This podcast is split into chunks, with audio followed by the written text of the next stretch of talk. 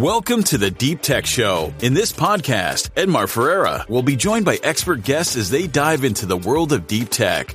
We are telling the stories of the heroes who are taking real risks to give us a future of flying cars, virtual reality, robots, and space exploration. Enjoy the show. Today's guest is Daniel Mogilny, an engineer from the University of Toronto and co-founder of Stratum AI a YC backed startup creating more accurate resource models with machine learning in the mining space. So today I'm here with Daniel from Stratum AI. It's a pleasure to have you on the show, man. And we're going to explore a lot about AI and deep tech today.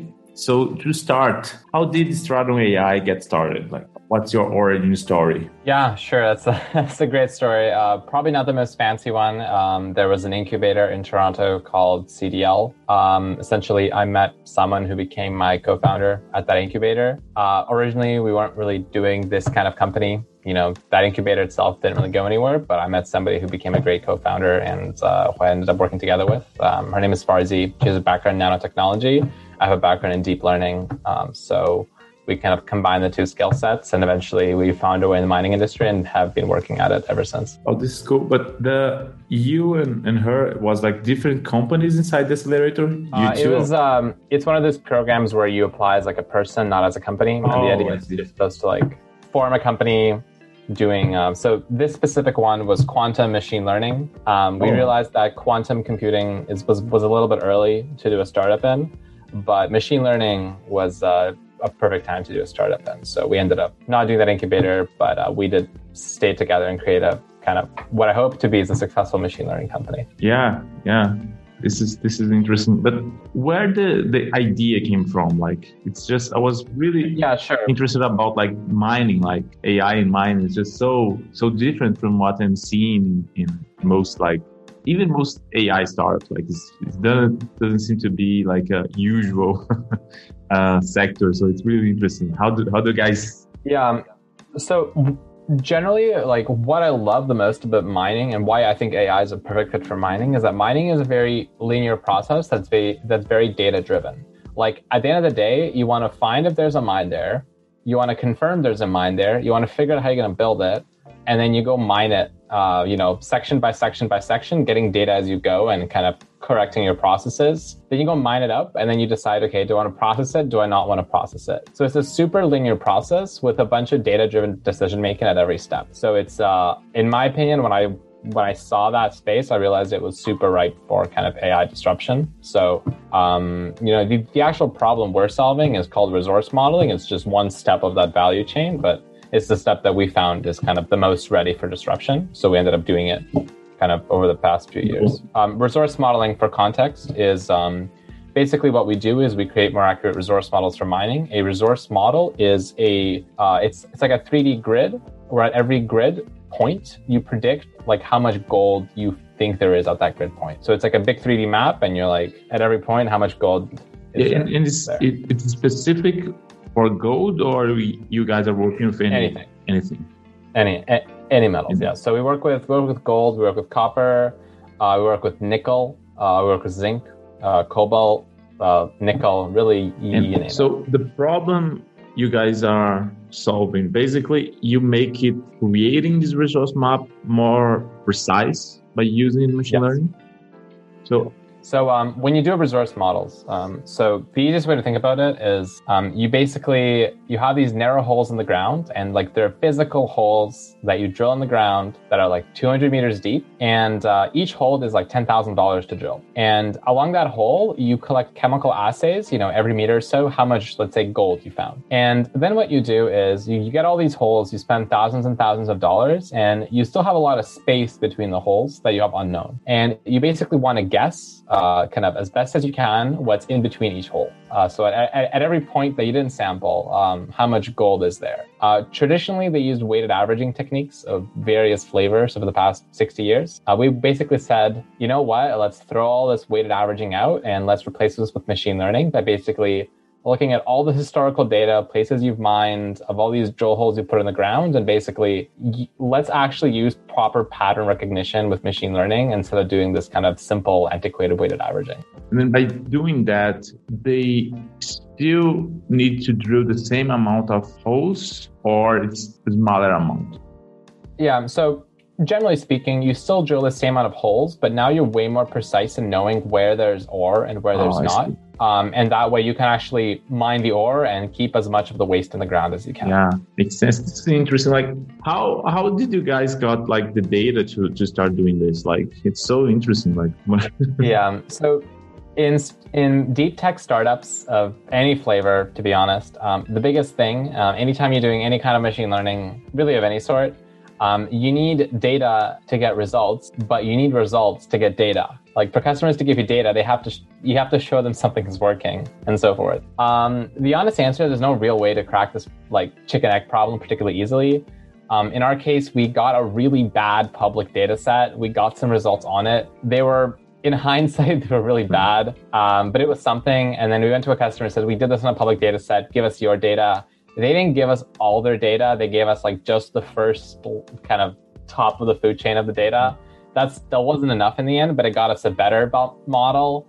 And then by the second customer, they saw early results and they gave us like all their data. And that was kind of finally the inflection point where we can actually do proper machine learning and create good models. Oh, this is this is interesting. Like and all of those were unpaid. We got paid no dollars for that. And then on the on the third person we met, we showed the results on the proper data set and then we got paid. Oh. So it was uh it was like three steps of basically public iteration of like showing the most you have with with kind of data you have, getting those results, and try to get more and trying to get more, and, and eventually trying to get somebody to pay for it. So you guys bootstrap from a public data set, get some yeah. results, and then show it someone. At least you get have something to show, right? Yeah, exactly. Just, just convince the guys and give me your data for what. It's, yeah. But if you have a, a proof of concept, yeah, this is, this, there's like usually who is your typical customer? Like who you guys talk to in general on the mining industry? Like yeah. Uh, so our target customer is operating mining companies. So mining companies that actually operate mines. Um, we usually go for mid tiers. So mining companies that operate at least two mines. Um, they have more data and it's more easy to scale a company. And the stakeholders we go for are typically um, so we fund we need two people to buy in. Uh, we need one business executive and one geology executive. So the geologist is like the domain expert he usually himself has no money and he has never pushed anything over the line at the company, um, but he's really smart and people trust him. Uh, the business executive may not know the fine tunings of geology well, but he knows how to get a deal over the line and he has a budget. So you need the two of them to buy in. If you get the two of them, you can get a deal over the line. And that's generally who we sell to. Yeah. And what's like the the let's say the zeitgeist today in the mining sector about AI? Like there's other companies doing AI in mining. Like how it's the the, the market? Yeah. So um, there's no company doing exactly what we do. Um, and that's usually common in these industrial spaces. Like if you're going into the space, there's like 50 problems you can solve. Why would you pick the problem somebody else is already solving? It just doesn't make sense. So you pick like the other 49 problems. Yeah. Um, there's about, I would say, maybe 10 uh, like proper AI mining companies there are. Like proper meaning like they have more than two people and they have somebody who uses them. Um, there's about 10. Um, they're all doing slightly different things, uh, various flavors. Um, for example, there's one Earth AI, great friend of mine. Um, they're basically doing AI for exploration. So they're trying to find new mines. Um, at the other hand, we're trying to very accurately, you know, model the fine tunings of how a deposit look like so you can mine efficiently. Um, there's other companies that are trying to optimize mills. So they're basically trying to have a, a mining mill, which is like this, think of it as like a smelter. It like turns rocks into like ore. And um, they're basically trying to optimize the mill to basically respond to different rock contents to like have maximum energy efficiency. So that's just some companies I know, and that's kind of the entire AI space in mining. And, and how it is the like the industry in general, how it's like the let's say how eager to adopt new technologies. That's it's a traditional type of industry. You have a lot of back and forth of or, or they are more like future focusing right now like how it's like the the yeah culture. so it's, it's it's very slow and very traditional. Um, the one saving grace is that the industry is pretty um, scattered. So what i mean sorry pretty fragmented uh, to use the proper term. So you have companies of various sizes and the ones that are successfully adopting innovation are the ones that are succeeding and will continue to succeed. So just because the industry is fragmented and innovation you know creates value um, generally it's conservative, but there are some outliers who adopt pretty quickly. Uh, we work with companies of various flavors. Just the ones that are slower, you have to put in more effort. Um, you have to um, really think long term with them. Like you can still persuade them. It's just uh, it's not a it's not a two month cycle. It's more of like a year. Yeah. I would Yeah. say in general, people are very enthusiastic about AI as an abstract concept. It's just when it comes to the nitty gritty of actually like running a pilot, uh, seeing the results, uh, I, allocating a budget, uh, signing a long term contract, just all those steps take are very slow in mining. Yeah. But I think in the abstract, people know that AI is big. How long is like the the the average like sales cycle in this? Uh, well, I mean, uh, so I, I, I would generally say it's uh, about uh, six to twelve months. So Yeah. it, it takes some time. Um, the upside is that each each mine is like half a million to two million dollars in val- in like uh, revenue for us. So it's Yeah. uh, it's a high risk, high reward kind of situation. Yeah, Yeah. yeah.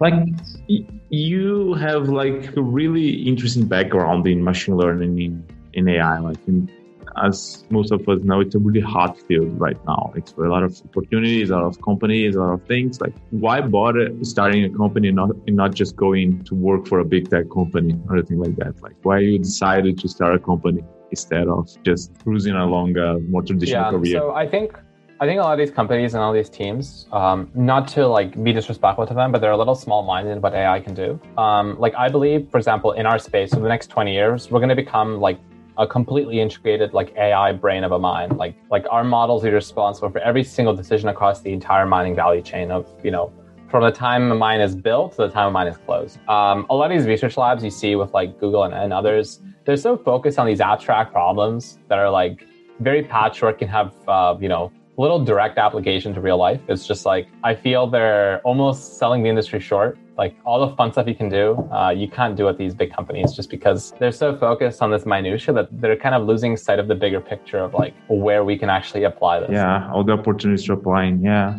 yeah. And was there ever a time when you wanted to quit? Like, Yeah, um, I mean, as a startup, there's many times you know you're you're tired, you're exhausted, nothing is working, you want to throw in the towel. Um, I think for me, uh, the biggest one was probably when we um, we had a big deal that fell through, um, and we put all our eggs in one basket on this one deal, and um, it basically just completely fell through.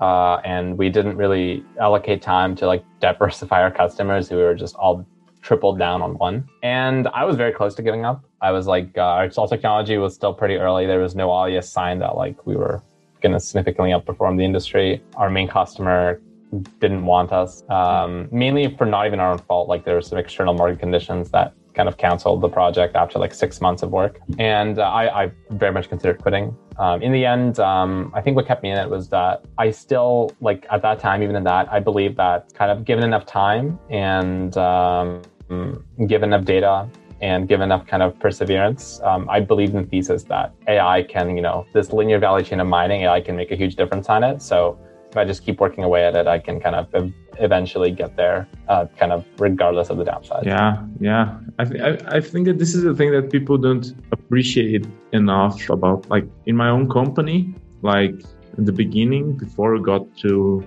100 customers, I thought about quitting many times in the in the early days. But always something can happen. Um, in the end, things work out. Uh, and and what is your routine like today? Like what's a day to day in in your operation?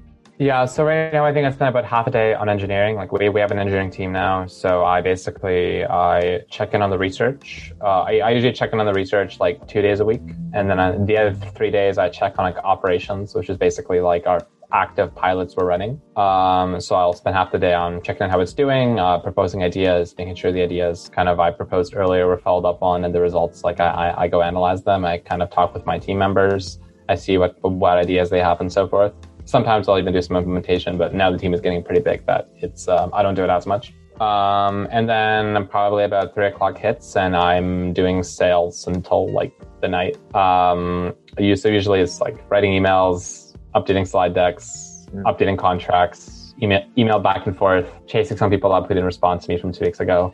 yeah.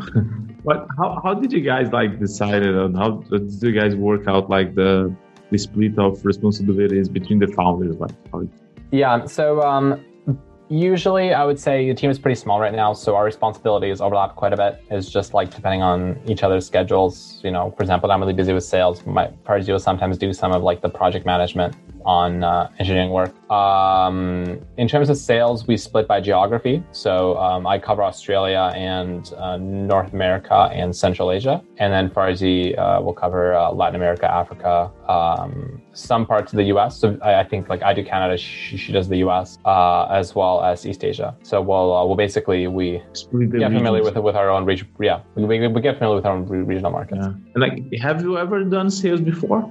Uh, so I did not know any sales when I started the company. Absolutely none. Uh, it was probably um, so to me. I originally thought, okay, maybe like I'll get one pilot and I'll like we'll raise a seed and I'll like I'll like hire in salespeople or something. That, yeah. that, that, was my original thought. And um, I did Y Combinator, and I met this one guy, a very successful entrepreneur. His name is Ariel Kelman, um, and he basically, you know, his his previous company I think was um, kind of sold near a billion, and his current one is well on track. I think I think it's already over a billion. Like, mm-hmm. he's just probably one of the one of the smartest entrepreneurs I've met of like under 35. Yeah.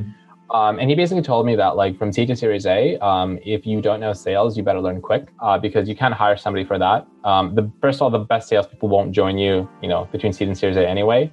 But even if you find some of them, like how are they going to sell something if you can't teach them how to sell it? Like it's it's something that you created, you found the market that it to, to actually make this a thing. Like if you cannot sell it, they most definitely can't learn. Um, yeah. So I I took it very close to heart. And I basically just kind of stepped up, learned to do it, and delivered. I made a lot of mistakes. I learned from them. I tried a lot of things. I read a lot. And I just kind of, through my own yeah. kind of ups and downs, uh, learned how to be good at sales. And eventually, you know, now I, you know, I have multiple customers I've closed already, and um, kind of uh, it, it's kind of becoming more natural. But you know, when I, when I first started, I had no idea what I was doing with sales. I knew machine learning very well, but uh, sales was an alien concept to me, and I kind of really took this guy's advice kind of to heart and kind of went and executed. yeah, this is this is I agree on hundred percent. This is it's pretty hard to find someone to like the this phase like this more like founding sales. It's like there's even a book called Founding Sales, pretty good about that. It's really hard to outsource it. And and what resources did you use to learn? Like any books, courses, any recommendation? I think this is really important for founders, particularly technical founders. Um, so in my case, um, I found sales was a little hard to read. Like you can read machine learning, you can read like fundraising, I found sales to be a bit like a trade. Like I, I struggle to like I, I would read through a sales book and I'm like I don't know what I what I should do. Yeah. Uh, I mean maybe some, some people are better. You know I, yeah. I'm maybe I'm just uniquely bad at this. Yeah. but um, for me it was um, just talking to people who do sales, founders who've kind of driven the sales on their teams and just kind of learning from their day to day. I think there was like five in my network who I just looked up to of various levels. Like not all, you know, super billionaire entrepreneurs, but like uh, various stages of being a startup. And I've kind of learned from them the day to day, the minutia, the small things they would do, and I would kind of try them out in my own mining company customers. I'd see what works, see what doesn't, uh, and just kind of a lot of iteration based on you know this kind of yeah. learning by osmosis from these five people or so. And and your go-to-market strategy is going to be like scaling on the sales side, like having other reps and having a sales org, or what? What are you guys thinking?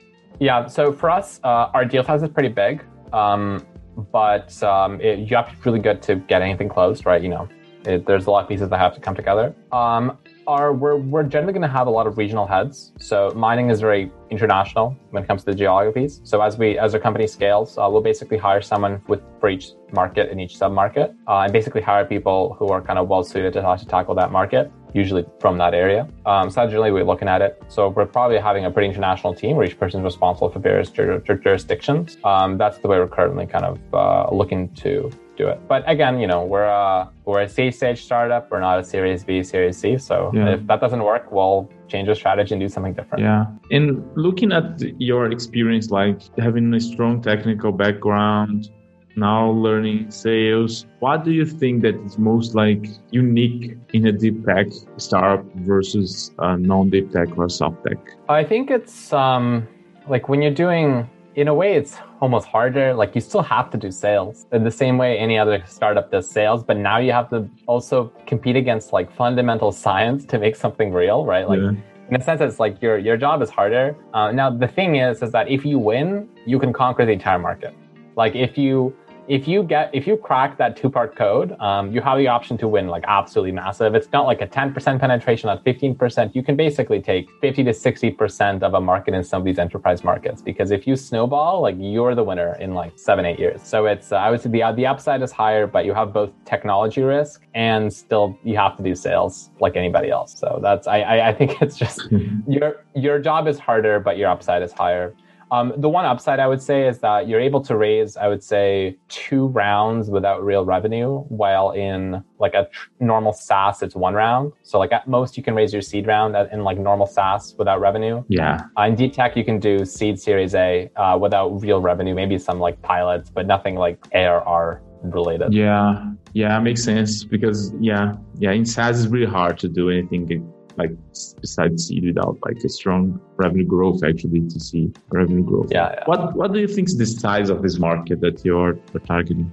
So right now, our the resource modeling stage, uh, it's about 10 billion, 10 to 12 billion. Um, that's just going off, you know, the size of the mining industry, our value creation to it, and our value capture, and kind of the value capture we've proven to successfully capture in our sales. It's about 10 to 12 billion. Um, about um, about half of that is from th- three elements. So gold, copper, and nickel. Those are the ones we're targeting. So half six billions from that. Um, and then long-term scaling, kind of, if we actually, you know, over the next 10 years, crack this AI brain problem, basically being able to kind of the value chain I earlier covered, if we're able to execute on all those decisions, it's closer to about 50 billion. So that's kind of, you know, small yeah. to big, uh, where the market looks like. And you'll see this a lot in bears. And enterprise markets like they're uh, very slow moving but the, the the pie is absolutely massive. So you just need perseverance and uh, eventually you can crack it. When you talk with people investors or even when you're hiring on other people what's the most common like misconception that people have about your business? Like what's what's the thing that yeah so um, uh, the most common thing I see when people, for example, uh, come in not for mining, um, they'll look at us and be like, "Are you an AI for exploration company?" Because that's the thing you hear the most on the news. If you hear anything about mining and AI, is basically, "Do you find new mines?" Yeah. And um, the answer is we don't, but people often think that. And it's a pretty interesting thing because like exploration is a very like popular thing. You find a mine, it's like hype, you get a bunch of PR. But if you look at revenue spending, um, exploration is about 0.5% of the market of mining. Oh. So for every for every half a dollar spent on exploration, $100 are spent actually operating a mine. Uh, but it's just like that $0.5 everyone seems to fixate on. So um, uh, we're happy we're in the $100, but people are really looking for a dollar sometimes. Did, did you know that before starting targeting this, this market or not? Uh, so in my case, I did. I looked at. I considered being an exploration company when when I first started. Um, it was just the unit economics seemed really hard, and the market size was pretty small. So, uh, and I was not the first to market. There was two other startups that made me first to market in that kind of exploration space, and I realized, you know, there's 49 other problems I can solve, so I'll go solve one of them. I don't need to do the same thing that they're doing. Yeah, I think th- this is this is a great lesson actually because when you think like as a machine learning engineer from the outside, maybe the coolest thing that everybody's talking about is not necessarily correlated with where the big market is or where the money actually is. So it's without a little bit of domain knowledge, sometimes hard to get to the right opportunity. Yeah, this is this is interesting. And what do you follow as trends or you are seeing as trends in deep tech? Like what trends are you seeing that you find the most interesting? Yeah, so um, I there, there's a phrase being said the past couple of years that we're in a form of AI winter. Yeah, I think it's absolutely bullshit. I hate it. I think it's just like we're lacking creativity to even say that. Like like if you think about it, we've had gener- we've had generative models scale through the roof in academia. In yeah. five years, they'll be applied in industry in various flavors. Just just because we can't instantly think of the solutions at the top of our head where they're going to be used doesn't mean they won't exist. There'll be plenty of them. Um, I think reinforcement learning will be absolutely huge. Uh, it's already showing promise in academia. So, you know, there's about a five year lag between academia and startups. Yeah. So we'll see it. Um, so that's, that's, that's, I think, the, the things that I think I'm the most interested in AI about. Um, I've heard quantum computing just on its own, the chips are getting better and better. I'm not really sure there'll be much software use for them just yet, but there might like to, to support an individual startup, but there's definitely, you know, there'll be various successful quantum startups that already started that will actually scale into being like actual hardware providers that are uh, more than just something like a fatty little tool. There'll be something of actual use. Do you think that quantum would have any application in your case, in your specific case or not? Not anytime soon, I would say.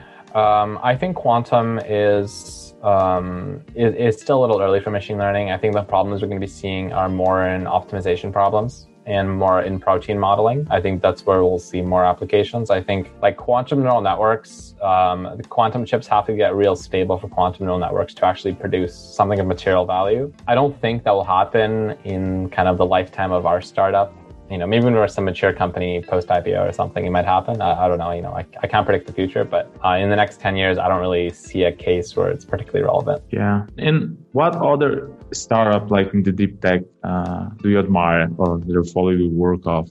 Yeah. So, uh, I mean, it d- depends on, on the stage. Um, there was one YC company I uh, had the opportunity to invest in half a year ago called Hermes Robotics. Um, I think I thought it was a super cool problem. So what they do is they retrofit uh, cleaning like trucks uh, to be autonomously driven, and then oh. they clean parking lots with it. Now, this sounds like really like why did I why, why did I invest in parking lots? But um, in America, parking lots are about a 10 to 20 billion dollar market of just parking lots and like small roads. And it's much easier to get a cleaning truck on the road than a fully autonomous truck or car because it goes 10 kilometers an hour. A clean truck is very slow. So it's much more safe to get on the road. So it's uh, there's much less barrier to adoption. And then your market is surprisingly big for something so boring, but like somebody has to clean the roads, right? Somebody yeah. has to clean the parking lots. Uh, so it's uh, it's a classic case where you have automation on a big market, and it's something people don't really want to do anyway. Like yeah. these jobs of like, because they're all at night, right? Remember, like you clean the stuff at night, so you're like a like there's yeah. a there's there, there's already a labor shortage of people who want to like clean what, roads at night. What's the name of the company again? Uh, Hermes Robotics. Hermes Robotics, really interesting problem to solve. Never have even imagined it, but it's big. It's big. It's huge. Yeah, it's like like parking lots. You're like, would yeah. you would you start a parking lot like an autonomous parking lot company? Probably not. But uh, it's a, it's a it's a classic case where sometimes like the not really sexy problems are the ones uh, that are pretty legit. And do you really think the current autonomous companies will compete with them? Like, do you think no? Um, like Waymo will try to go yeah. cleaning parking lots, or no, like Tesla's no cars will clean parking lots. Probably not. Yeah, probably not. Yeah, yeah, it's really interesting. Like, and what advice would you give to a founder starting a tech company? Um, so I would say um, you have to look at one thing, kind of two things the most when you, when you when you first start. If you if you found a potential problem, um, so first of all, look at the problem and say, okay, if you believe the technology will work, um, it like do the unit economics make sense? Like if you make something 10 to 15% better with some in- innovation and you know it's rarely 50% usually 10 to 15 uh, it, does that 10 to 15 create enough value for you to create a large company in? And then the second thing is the technology you're like the deep tech technology you're going to be applying is there a specific reason this has not been done before? So usually that reason is this technology has only existed for five to 10 years in a state you can actually apply to an industry with. And, or, you know, uh, is this something you know this technology can actually be suited for?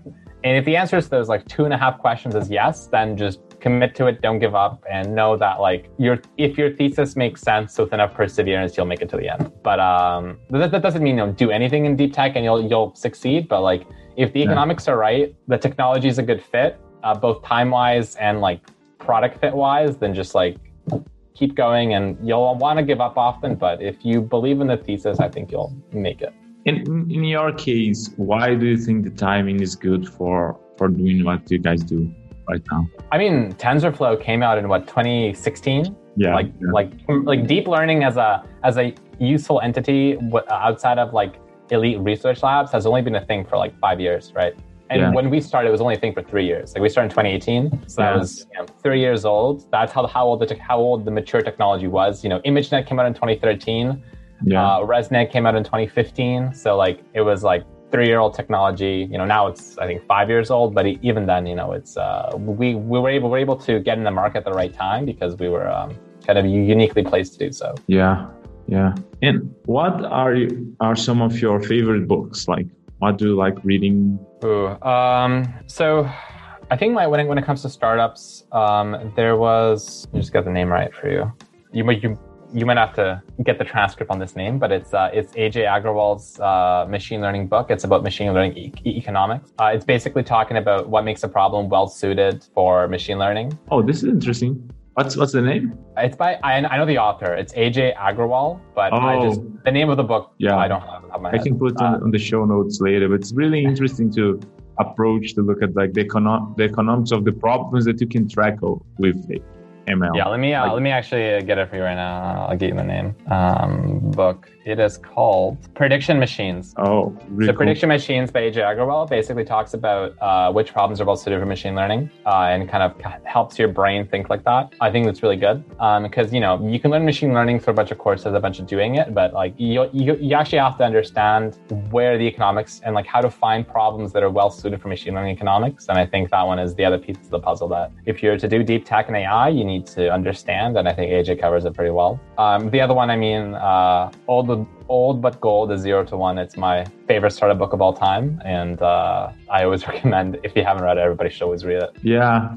Talking about that, like, I love the, that book as well. Like, um, Peter Thiel has this famous phrase, like, we wanted flying cars and we got 140 characters. Do you believe that technological progress is slowing down? Do you believe that we are getting less yeah, I, so I, I, think actually I kind of disagree with Peter on this. I think that just the things we focused on the past 30 years are a little less hard to see. Uh, we've gotten a lot better, a lot better at automation. We've gotten a lot better at electronics. We've gotten a lot better on on the internet, right? I mean, there was basically no internet 30 years ago. Um, but those aren't like things you like see out the street. Like you, you don't look out the window and see those things necessarily.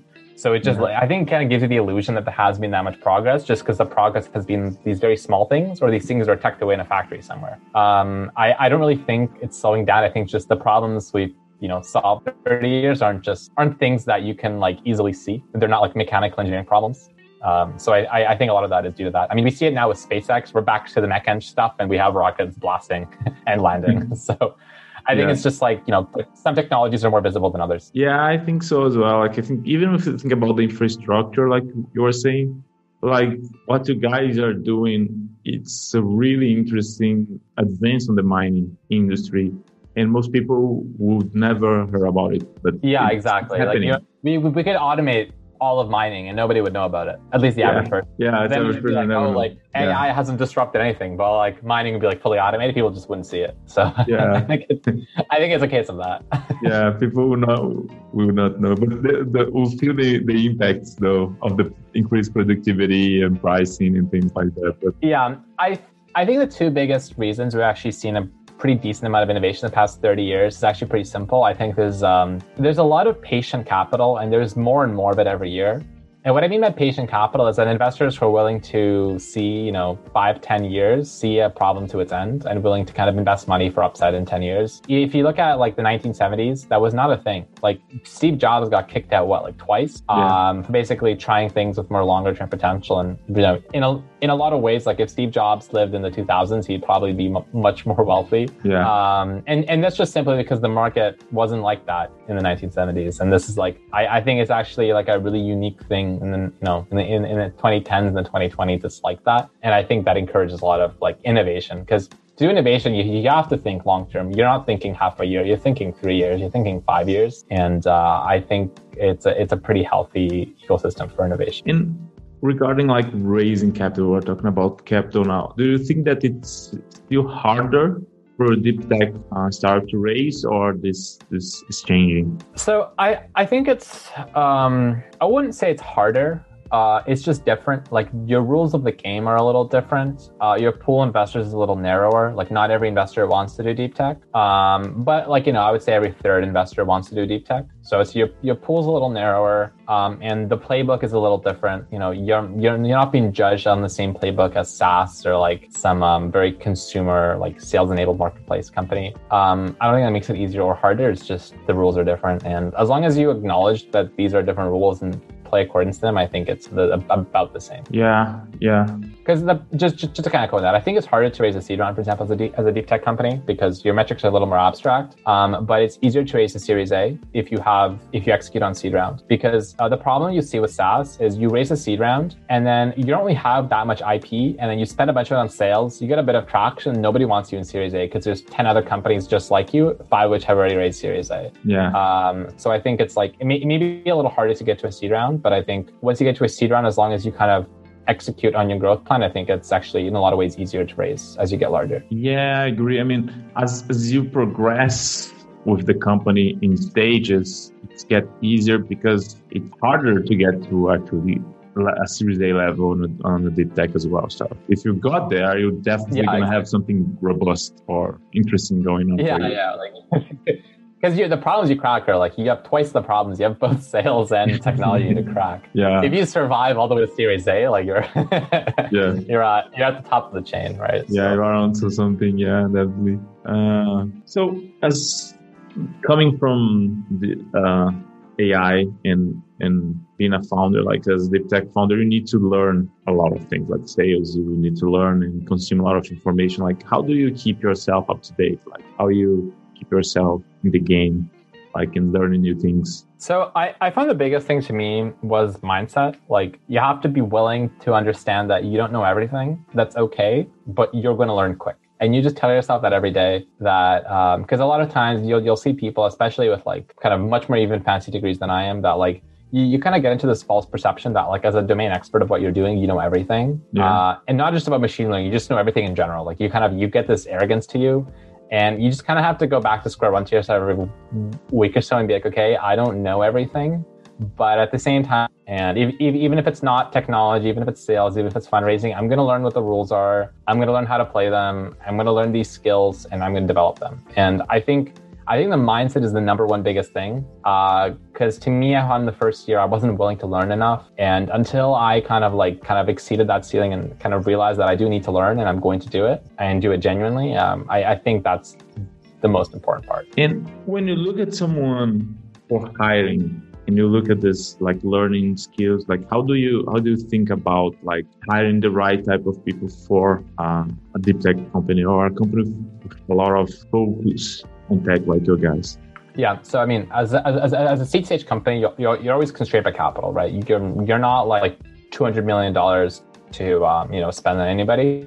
So you ultimately have to make decisions like for the cost, who can I hire? And the way I see it is you usually have two options for the for your budget. If you know you have your standard team of ten or so off a seed round, um, you, you you can hire people that are experienced, um, that are not that high potential. So you know they're like fine. They're okay engineers and they're very experienced. Um, or, or you can hire people that are inexperienced but are super high potential. Um, and they're, they're, they, they may be like 23, 24. Um, they maybe have one year work experience somewhere, but they're like super high potential. And you, you, can kind of see it based on the projects you test them on that they're just like have the capability to go above and beyond and kind of really kind of reach this absolute ceiling, but they have no experience. So like they have, they've never really been in a company, um, they, or they've barely been in a company. They've never ran a team. They've never been a manager. Uh, so you basically like you pick one or the other, or you pick a blend of both. At our company, I since machine learning itself is five years old, um, I decided to pick just high potential people um, that are not that experienced and just bet on them, and um, that's what we do. If something doesn't work out, we get rid of them six six months or so, but we give people a lot of attempts to kind of find these superstars, and um, that's how we do it. Um, the, the reason I do it, like I said, is my basic philosophy is that in AI,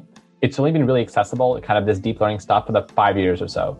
So it's impossible for anybody to have more than five years experience, aside from a couple super elite research labs that they cost like two million dollars each that I can't get anyway. So um, that's kind of like that was my pers- perspective at it, um, and kind of we're probably going to continue to follow that philosophy as we scale. And and what do you think it's the biggest, um, let's say, the the attractive factor that you guys have for people to want to work with you guys? Like, what what do you think? So a lot of people do backgrounds in machine learning, um, then don't do jobs in machine learning, or they, they the job says machine learning, but reality you're not really doing much like fundamental machine learning, or even like applied machine learning. You're doing like very basic stuff like regression or whatever. Um, we have a problem that's actually well fit for machine learning. And my engineers, you know, they, they, they at least spend half the day doing machine learning and the other half the day doing data science. Um, so that's kind of the biggest thing I've noticed pulls people in. Like most people want to be, if they do a background in machine learning, especially a degree background, they want to actually do it for their job. And that's what we offer. Um, so that's kind of the biggest selling point more than anything else I can give them. Yeah. I think the fact that it's a really real and interesting problem that I, abstract probably it's uh, the factor as well. It's not like it's a real thing. Yeah, um, I had a I had a data scientist the other day. So one of our customers, the way we're testing the technology is we're literally drilling holes. So we're saying, okay, I'm going to predict this. you predict this, and we're going to drill and see who's right. And we're, we're drilling 25 holes. Oh, Yeah. And I told I told one of my engineers, I was really busy. So I was like, I need you to pick the holes. Like I picked 15. I need you to pick the last 10. I don't have time. You two, you guys pick. And they were like, they stayed up apparently. And they were like, uh, this is in in the evening. And they're like, this, they had this realization that the decisions we're making were going to be like physically executed in the real world, not just some kind of like Yeah. abstract classification problem on like some picture somewhere. Like based on these classification decisions, like somebody is going to spend money to drill physical holes in the ground yeah. and that to them was like a really like they they were talking about it later. They were like they were just like really uh, excited Uh, about it. yeah, so I think it's a really good echo of that. Yeah, it makes sense. I think like getting into more machine learning and software into the real world. Yeah, I can see this as a, as a trend as well. I think that there's a lot of things to be done, like like what your guys things. And I, I don't I don't think that we are doing that much uh, innovation in like the physical world as we could be doing actually. Yeah, I think it's it's it's the five year lag. I, I really believe that. I think every technology when it gets mature enough for academia has a five year lag to real world to be deployed properly. Um, I think it's an example of that. So I think like you know 2015, now 2020, now I see a lot of like this kind of classification machine learning being deployed in real world. I don't see reinforcement or regenerative yet, but Yeah. uh, I see like the stuff from from five years ago.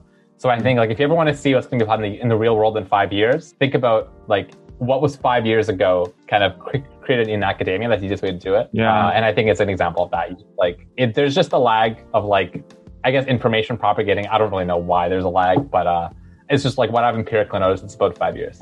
You you mentioned earlier about YC and you guys went through the program. Like, tell me a little bit about your experience there, like how it was for you guys. Yeah, so we originally did winter 2020 Y Combinator. Um, and then the coronavirus apocalypse happened, and uh, basically the entire thing went remote. Kind of like there was just absolute chaos everywhere, chaos in the markets. Like it was just madness. And like we were supposed to raise money in March of 2020. Jesus So, Christ. So we deferred our demo day. We're like, this is we cannot do this. This is yeah, I'm like, we, I, I maybe some superstars can raise, but we're not one of them. So yeah. we're out. That's worst Um, period ever to be raising money. Yeah. so we spent the next six months uh, building our company, scaling our sales, scaling our technology. We basically we didn't have that much money left because we didn't budget for it, but uh, it was just me, my co-founder, and we had one engineer, and we just worked our asses off for six months doing sales tech to uh, get ourselves ready for a demo day. This one was a virtual one. Yeah. Uh, we then uh, basically. Um, so YC, I, we our the our biggest thing for us was the YC network. So um, once you're once you're in the YC network, you can email many founders and ask them for help. We asked a lot of them for help uh, for fundraising. Basically, founders would, if they like our company, would, would recommend us to other uh, to their investors. Basically, and that's how we raised around. Um, so that was um, we, we ended up raising a two two million dollars seed round, basically just executing on that strategy on repeat. We would just email a founder, be like, I am also from YC, like. If you're interested in a company, would you like to help us? And then some, some people responded, most didn't, or most would take a call and like not be interested. But the ones that were interested really helped. And you are based in Toronto, right? You guys move to Silicon Valley yeah. or, or stayed in, in Toronto? So we moved. We moved before coronavirus, and then we moved back when the world ended, and then we've been in Toronto ever since. You know, things are so remote these days; it doesn't really matter where you are. So we've stayed in Toronto. Uh, for context, we're in Toronto because Toronto is the uh, the hub of mining financing. Seventy percent of mining transactions go through the Toronto Stock Exchange. So uh, most of mining financing basically happens here. So a lot of the corporate offices are here. So we we stick close to them. Oh, this is interesting. And and it's it's strong in AI as well, right? Like Toronto has like a, a good community of ML and in, in machine learning. Canada Yeah. overall, but Toronto is strong. Uh, Tor- Toronto in general, like mach- machine learning is probably the biggest edge, but we have just a lot of, um, I think, really good founder, sort of really good education for deep tech stuff. Like we're really kind of on the cutting edge of various kind of deep tech, um, and we have a weak, I would say, capital infrastructure. Like it's hard to raise money locally, uh, which is why there's not a lot of companies. There, there's some, but it's it's not too big.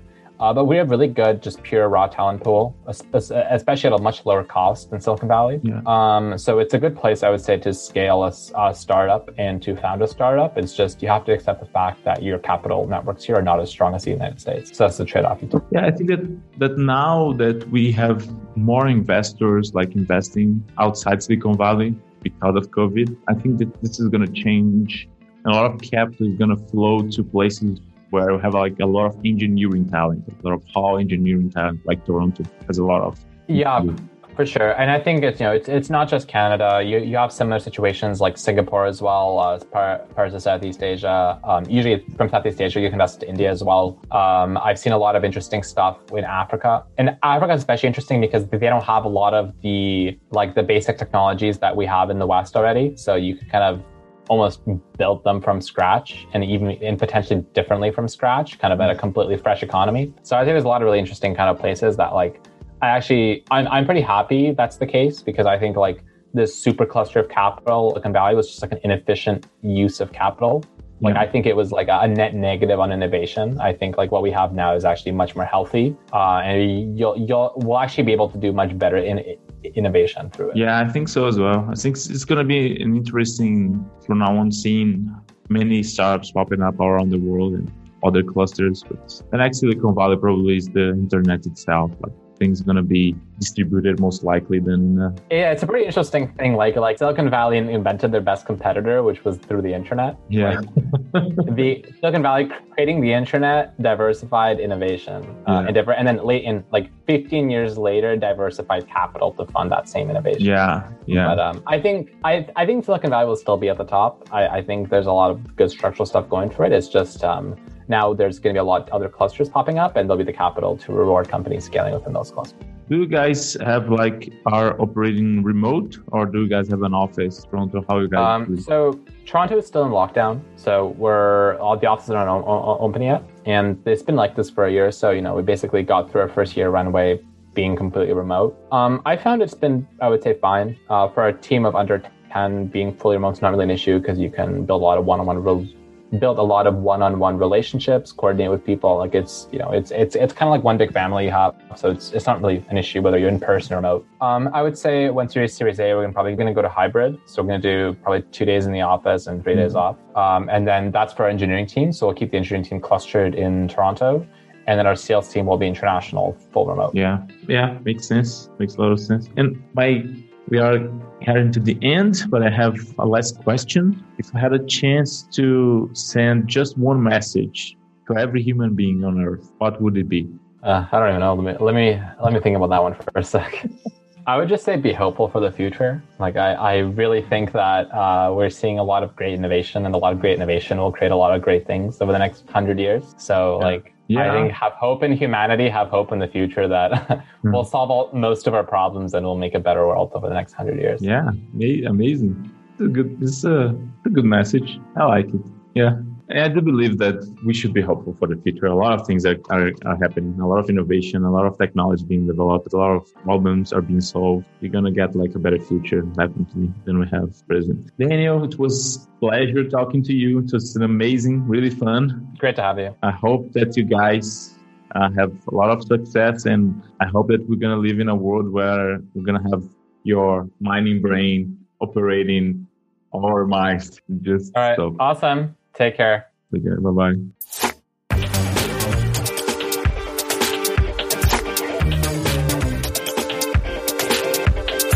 Thanks for listening to the Deep Tech Show. If you enjoyed today's episode, don't forget to subscribe so you don't miss out on upcoming episodes. Follow the podcast on Twitter at Deep Tech Daily to keep updated on what's next.